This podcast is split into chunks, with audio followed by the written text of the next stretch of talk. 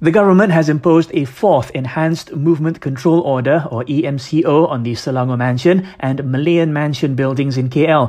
Defence Minister Datuk Seri Ismail Sabri Yaakob says this is after 15 COVID-19 infection cases were detected in the buildings. Kerajaan di atas nasihat daripada Menteri Kesihatan telah memutuskan untuk melaksanakan PKPD yang keempat di bangunan Selangor Mansion dan bangunan Selangor Malayan Mansion di Jalan Masjid Masjid India Kuala Lumpur. Arahan PKP ini berikutan dengan 15 kes positif jangkitan COVID-19 di dua-dua bangunan tersebut. He adds that throughout the EMCO duration, residents are not allowed to leave the area while non-residents and visitors cannot enter the premises. On another note, Datuk Sri Ismail Sabri says 400 people were arrested yesterday for defying the MCO compared to 550 on Sunday.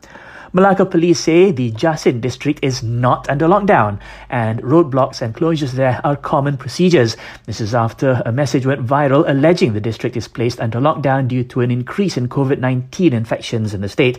You can visit Sebenarnya.my to verify viral news postings on social media.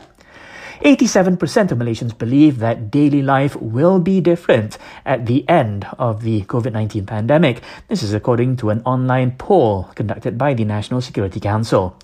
Major UK cities are being hit hard by the coronavirus outbreak. Daniel Ong, a Malaysian junior doctor working in Scotland, says hospitals there are quickly running out of beds to house COVID 19 patients. The government is trying to take care of the situation by installing field hospitals. That means they are trying to repurpose exhibition halls into hospitals, thereby increase the number of beds from by about 2,000 to 4,000. Meanwhile, Daniel says due to the pandemic, doctors are now consulting with patients via phone and video calls. I'm Faisal American, and here are a few reminders. Wash your hands frequently, practice social distancing, and just stay at home.